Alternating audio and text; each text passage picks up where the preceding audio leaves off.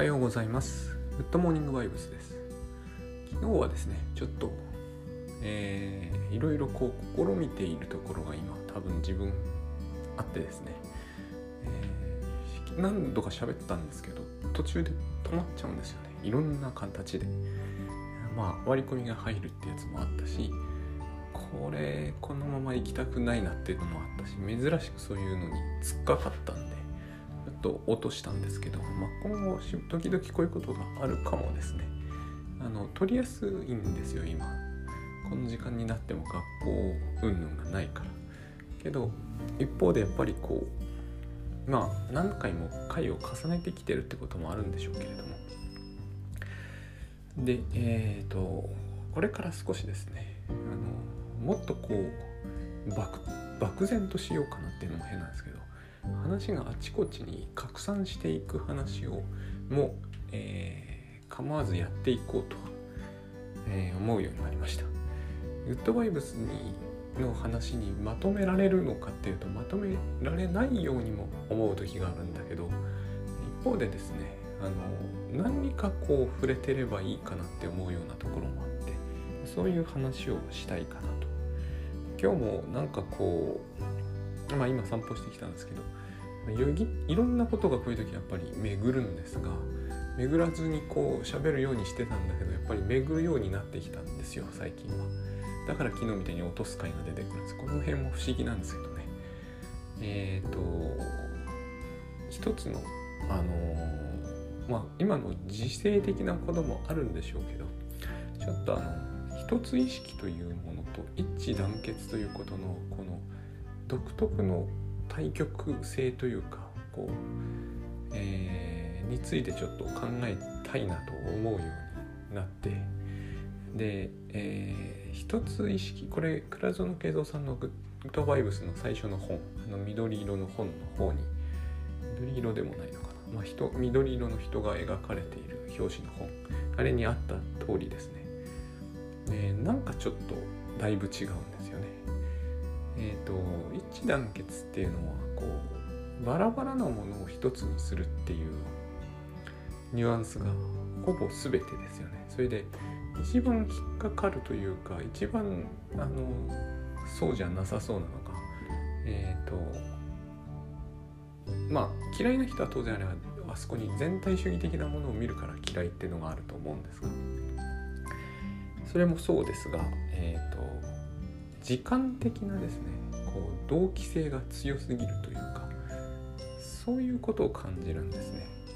えーとみんな同時に同じこ同じこと同じ意識に集約されていく一致一つになっていくっていうのにそこがすごくありますよね。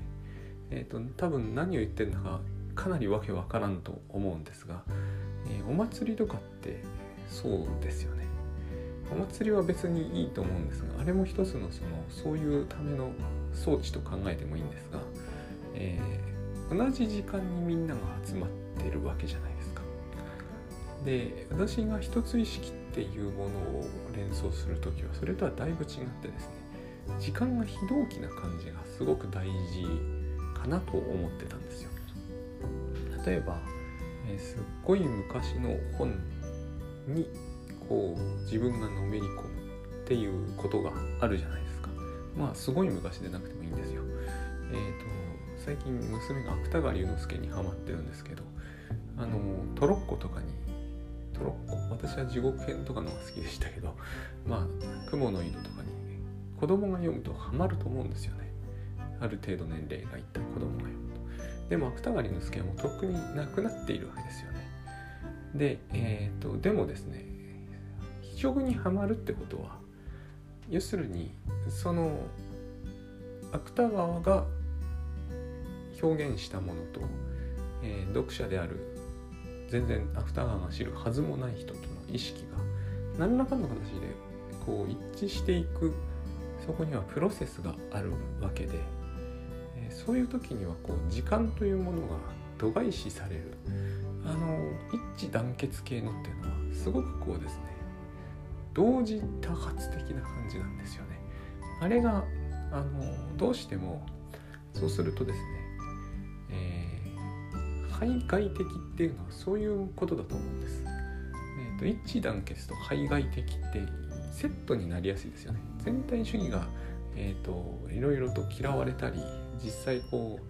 えー、害をもたらすのはあれはあの経済学でいうところの外部性だと思うんですが要するにこう排他的になることで逆に一致していくっていう側面が強いからだと思うんですよ。それは同時代的であって同時的にこう一致していくっていうことがあの当然その同時代に生きている他の他の人々もいるわけなので、えーと、乗り切れないとか立場上そこには入れないっていうケースは多々あるともちろん立場だけじゃなくて気持ちの上でもってこともあると思うんですあのこの辺のことを、えー、小さなエピソードにまとめた漫画にあの藤子 F 不二雄さんの「嫌われ憎まれや」っていうのかな。あの宇宙船の中で狭い世界なんで要するに放っておくと船員がいざこざを起こすと。宇宙時代になっていて。でその船員たちを一つ一致団結させるためにわざわざこうなんかろくでもないことばっかりする憎まれ屋という人が乗り込んでで、えー、みんなが一致団結してその憎まれを矢をやっつけようとするっていうそういう憎まれ屋がビジネスをすると。後でお金もらうという話なんですが。あのまあ、F、藤子さんらしいなと思ったんですが、えーと、この種の話が僕はあのいろんな意味であまり何て言うのかな好きじゃないっていうのとはちょっと違うんですけどまああんまりあの好きになれないと。いう感じがして何ていうかあんまりだなって思ったんですよ。まああの何て言うのかな象徴劇をコミカコミックにしたっていう感じで面白いなとも思うんですけど。で、えー、まあそういう話ですよね。割と一致団結っていうのはそういうところがある気がするんです。あの疑似的だとしてもいいと思うんですよ。あの野球の応援みたいなのもそうじゃないですか。敵あってこそみたいなところありますよね。ただあれまあ別に戦争やってるわけじゃないですけどあの一つ意識っていう時にその同同時的なものを取り込むと概してそういう感じになるので自分はそのいつもあの非同期の一つ意識というのがすごく、えー、なんかこう自分らには必要な感じっていうのがあります。特に、えー、タスクシュートなんかをやってると,、えーと、時間って同じ軸に乗ってくるわけですよ。まあその今日は今日なわけですね。この時代のこの日の何時何分なわけです。でこれってえっ、ー、とある意味逃れようがないじゃないですか。たとえ私がここが私の中では結構大事なんですがたとえ私がですねこう中世ヨーロッパのえ物語にのめり込んで頭はすっかり中世ヨーロッパに行っちゃったとしてもそれはやっぱり4月15日の9時から11時まで本を読みましたというそのこの現実から逃れられないんですですが頭の中はすっかり逃れるというケースもあるわけですよね。でこういう時間を増やしたいと自分は昔から思ってて、えーとなんでなのかと言うと難しいんですけどその今の自分から完全に抜け出る経験というものをしないとですねなんかこううんなんだろう。なんかこうですね自分のすごくこう表層としか触れていない感じにだんだん何て言うんですかね。だんだんこう全てのモチベーションが失われていくというのかな。そういう印象があったんですね。でグッドバイブスのイリュージョンという表現を借りて考えるなら私たちはずっとイリュージョンの中にいるんだけどえっ、ー、と本とかって完全にイリュージョンじゃないですか。さっきの中世ヨーロッパみたいな話。この話を本当はしようと思ってこれを喋ってるんだけど実際にはですね、えーと、その話に行きつけずになんか終わる気がするんですよね。この辺が、えーと、プロンプトなんですね。アドリブなんですよね。でうん中世ヨーロッパみたいなところに意識が全部吸い込まれていくとそういう感じともちょっと違うんですけど、まあ、そういうことにしておいて。つまり、えー、一種のこれは心理学でいう質検討式ってやつなんですが、えー、現実から乖離しちゃう。いうやつね。でそうすることでですねこの世もイリュージョンなんだということに気づくというかあの機能が一つあるんですよね。自分はそのいろんなイリュージョンを行き来することによってしかえっ、ー、と実際にこの世界が実はイリュージョンだということに気づけない気がするんです。本当のところあのこの世界が現実に存在してないって話ではないんですよ。それはそれでまた別のことなんですよね。今私が体験してることは全部イリュージョンだっていう話なんです。でそれに一番よく気づかせてくれるのが夢で。夢一番そうですよね。だから私は寝る時間というものを非常に大事にする傾向がずっとあるんですよ。あの長く寝たいし、深く寝たいんですよ。寝るというのはその起きるための行為じゃ起きて活動するための行為だとは僕は思わないのであの時間には完全にこう自分を離脱したいと思ってるんですね。あのそういう言葉を使うなら。別にその離脱ってほどのじゃないんですけどね。あの電車の中で本を読む人っていますでしょ。うものすごくコンコンと読みで吹ける人っているじゃないですか。あれは電車で移動しているんだっていうことを忘れるっていう効用があると思うんですよね。そういう意味では電車でゲームしてる人も同じですよね。そういう映画もそういうために作られたと思うんですが僕にとっては夢っていうのが多分にそういう機能を持ってて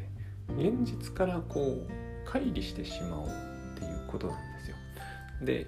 それは現実から逃避したいということを必ずしも意味しなくてですね。夢の方がおぞましかったりしますからね。私よく悪夢見たって話。グッドモーニングマイブスでもしてましたけど。現実の方がはるかにマシということは多分にあるんですよね。夢だから僕はあの留学する時に一番最初にしたかったことが夢を自在に操るということだったんですね。それで留学したんです。で、えー、それはまあ明晰夢っていうんですが結局ほぼできなかったんですけどね。でえっ、ー、と旦離脱して悪夢とかでも結局いいんですよね。ものすごい悪夢を見るとしますよね。で戻ってくるってああよかったってよく漫画とかでもやってますがあれあるじゃないですか。あれの効能って何かっていうとあの結局私たちは、えー、起きていようと寝ていようと夢を見てるのと変わらんと思うんですね。なぜなら夢の中でもどんなに馬鹿げたことが起こってもですね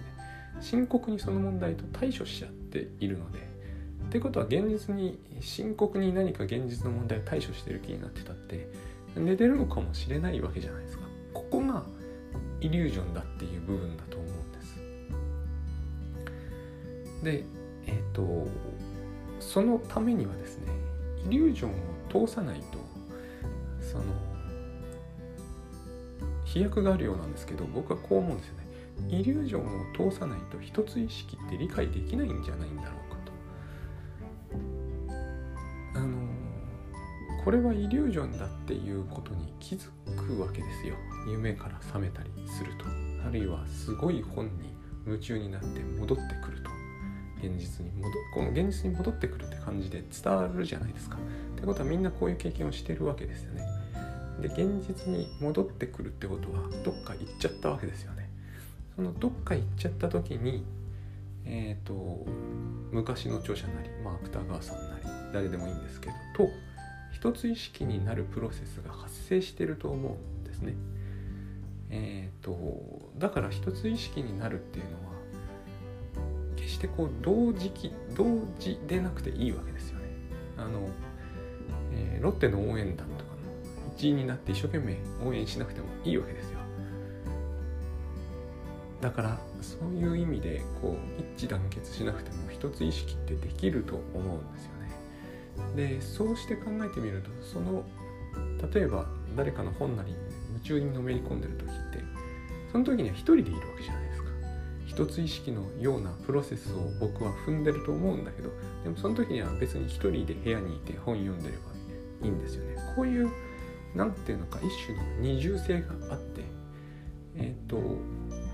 何らですねこうバラバラ意識の形態を変えてないにもかかわらず明らかにバラバラでない感じというのを自分が持つんですよね。本とか読んでる時とか、えー、映画多分映画に夢中になってる時もそうだと思うんです。だって映画というのは自分の頭で考え出したものではないですからね。何らかの形で意識の一致ってのをそこで見ないと理解できないじゃないですか。ましてのめり込むということはですね作り手と同じ境地に立ってると思うんですよ。ただしそこに作り手がいるいないは関係ないし生きてる死んでるすら関係ないんですよね。だから意識の一致だけを見るっていう状態。でそれはいつも私はですねある種のイリュージョンを通じて行われている感じがすごくするんです。映画ってイリュージョンですよ。リュージョンそのものだと思うんですね本も全くそうだと思うんですよ。イリュージョンそのものですよね。だからパッと消えるわけですよ。それでまた現実に戻ってくると。で現実に戻ってきた時にそのこのプロセスのもう一ついいところは一致団結と違ってですね。排他的なところは別に何もない。一人で本読んでることに、まあ、若干若干その自分の時間を邪魔しないでほしいみたいなでもそれはえ本にのめり込んでる時には多分発していないメッセージだと思うんですよね邪魔された時にはそういうふうに言う人もいるでしょうけれども別にその意識がこうここじゃないところに行ってる時に、えー、そこに排他的な要素って特にないと思う。えー、あのこもって本を読む体制を整えるみたいな時は結構バラバラ意識感あるけれども、えーと、読み出してしまったらそうじゃないと思うんですね。そういう意味でその私はタスクシュートやってる時はだから気をつけてるんですよね。このあの没入感というものを常に取るようにして、えー、今時間を計ってるということを極力忘れられるようでないとけないんじゃないかと思うんです。そうしないとこう常にここに縛り付けられてる感じになってしまうので。でタスクシュートはやるんですよそれでも。ここからここまで、えー、時刻編読みましたというのをただし理想的には開始と終了時刻の時だけタスクシュートに戻ってくればいいんであって。その途中はタスクシュートのことなど完璧に忘れ去ってるのがいいんですよね。これが確実にやれるのが睡眠なんで。睡眠私睡眠中タスクシュートで今時間計られて眠眠ってるんだと思ったことはないですよ。何時間もなのに。でも寝る前はつけて起きた時にもつけられる。このこういう二重性がですね必要なんじゃないかなと思うんです。でえっ、とそうでないと結局こうこのタスクシュートの方が本線だって意識が強くなりすぎて本当のところ没入できないと思うし、えーと、本当のところバラバラ意識から絶対抜け出せないと思うんですね。自分はいつもこの肉体の中にいるっていう感じから、えーと、取れないのでそうそれこそその夢見てる時みたいな心理になるわけですよね。映画とか見てると。夢中って言うじゃないですか。夢中って夢の中ですよね。あるいはイリュージョンの中っていう風にも当然受け止められると思うんです。夢というのは実体はないので。で自分夢中の法則って本を書いたことがあるんですがあれはうまく書けたとはさすがに全然思えないんですけど書きたかったのはこういうことだったんですよ。あのこういうことを書け書く方向性ではいたんですよね。こういうことって難しくてグッドバイブスを知った今でもやっぱりこれを書くっってなるこれを上手に表現するとなると難しいんですがこれを表現しようと思って今ですね手元にこう、えーと、リンドブレーンという人の「遥かな国の兄弟」という本があるんですがこれの紹介をしようと思うとやっぱり難しいんですよね。紹介をしようと思ってるだけで20分経つ。で、えー、話がそっちの方向に行かないのでこれで終わんなきゃなんないんですがまあでもキンキンしたいなと思います。これを読んでて、えーと、これとグッドバイブスは関係があるんだけどない気もするしでもやっぱりあるんですが、えー、そういう話がですね一つ意識とこう夢中っていうこととの絡みで意識されてるんですよね自分の中で。で、えー、たまたまたまたまなんですよ今コロナなので一致団結してって言うじゃないで。早速それに反発する人たちも出ますよね。それは反発してる人たちからすると一致団結してと言っているその温度取りをしてる人が気に入らないのかもしれないし他の理由かもしれませんがどっちにしてもですね、同時同時に全員が手を挙げにはいかないと思うんですねそういうものではない気がするんです一つ意識というものはえっ、と今たまたままたこれもたまたまコロナだからたまたまテレワークが流行っていますけれどもテレワークとかが今までこうそれにやはりあまり踏み切れなかったという人にしてみるとですね割とこう同時性が大事だっていう風な考え方もあったと思うんです。で昔から逆に電話よりメールがいいっていう主張もあったわけですよ。あれは合理性の点から主張されてるんだけど僕はちょっと違う気がするんですね。メールのいいところはリアルタイムじゃないところがむしろいいと思ったんです。一つ意識ってのは難結局やコミュニケーションやり取りこれはまあ前のセミナーでもそうでしたけどメールもそうですけれども同時じゃないですよね。出す人と読む人が同時じゃない。同時じゃないのに意識が一つに向かっていくっていうことが大事で、あ、それが常に絶対大事だとは言わないんですけれどもえっ、ー、と究極的にはですね例えばカウンセリングって一つ意識の究極系の一つだと思うんですね。そこをカウンセラーは常に目指さなきゃいけない。でもそれをやれるのはやっぱりプロになるところがあると思うんです。えーと、難しいその一つ意識をかたくなに拒否している人がそこにやってきても一つ意識に向かう。普通の人はそれをしてくれないからえーと、カウンセラーが必要になるケースっていうのがあるわけで、えーと、それはカウンセラーの前に行ったからってその人が、えー、一つ意識に向かってくれるとは限らないんですけれども当然限らないんですけれども、まあ、そこを、えーと、それでもこうそこにいるっていうことをするだけでも、えー、まあお金が発生するわけですよね。プロだということになるのはそういうことだと思うんですけどその普通私たちの生活においては例えば電話がかかってきて出たという瞬間に一つ意識プロセスを取れないケースが少なからずあると思うんです。それが嫌がら電話が嫌がられてた理由なんですが、えー、逆にですねそのテレワークというものがよくよろしくないという人たちにしてみれば、えー、同じ場所同じ時間を共有していないと絶対に一つ意識になれないというそういうこう懸念が強くあると思うんです。今でもそうだと思うんですよね。家にいたらサボるっていう話もそうなんですけどそれよりもやっぱりこの心の底で懸念されてるのはですね家にいたら決して会社意識にならないんじゃないかっていうことじゃないかと思うんですね。で私はそうであったらダメなんじゃないかと思うんです。えー、っとそれはつまり例えば都市春とかでもいいんですけど横で読み聞かせてこれはこうこうこうこうこういう風な気持ちで僕は書いたんだよってことを言ってあげないと読者はそのことを理解してくれないっていう話だって話に近いと思う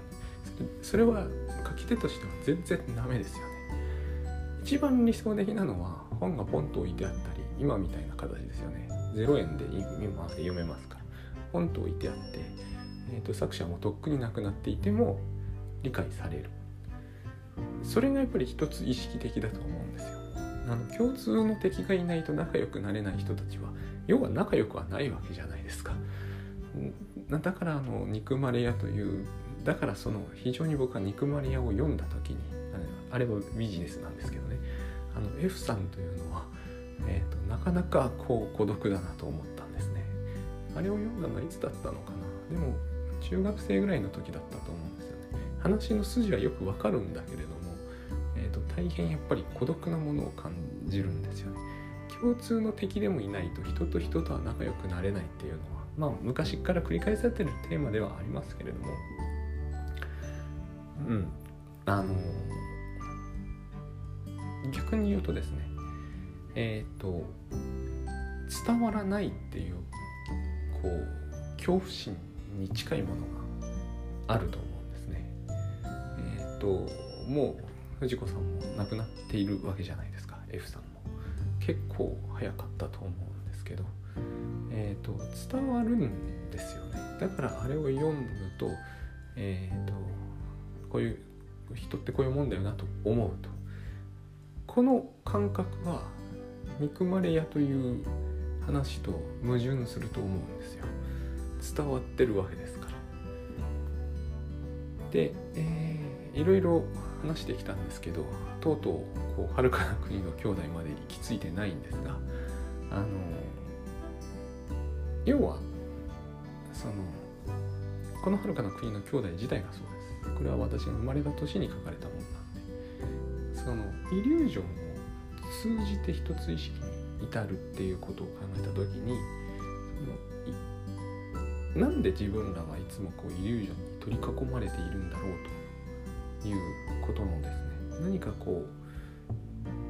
答えのようなものが見える気がしたんですね。とりあえずまずはそんなところ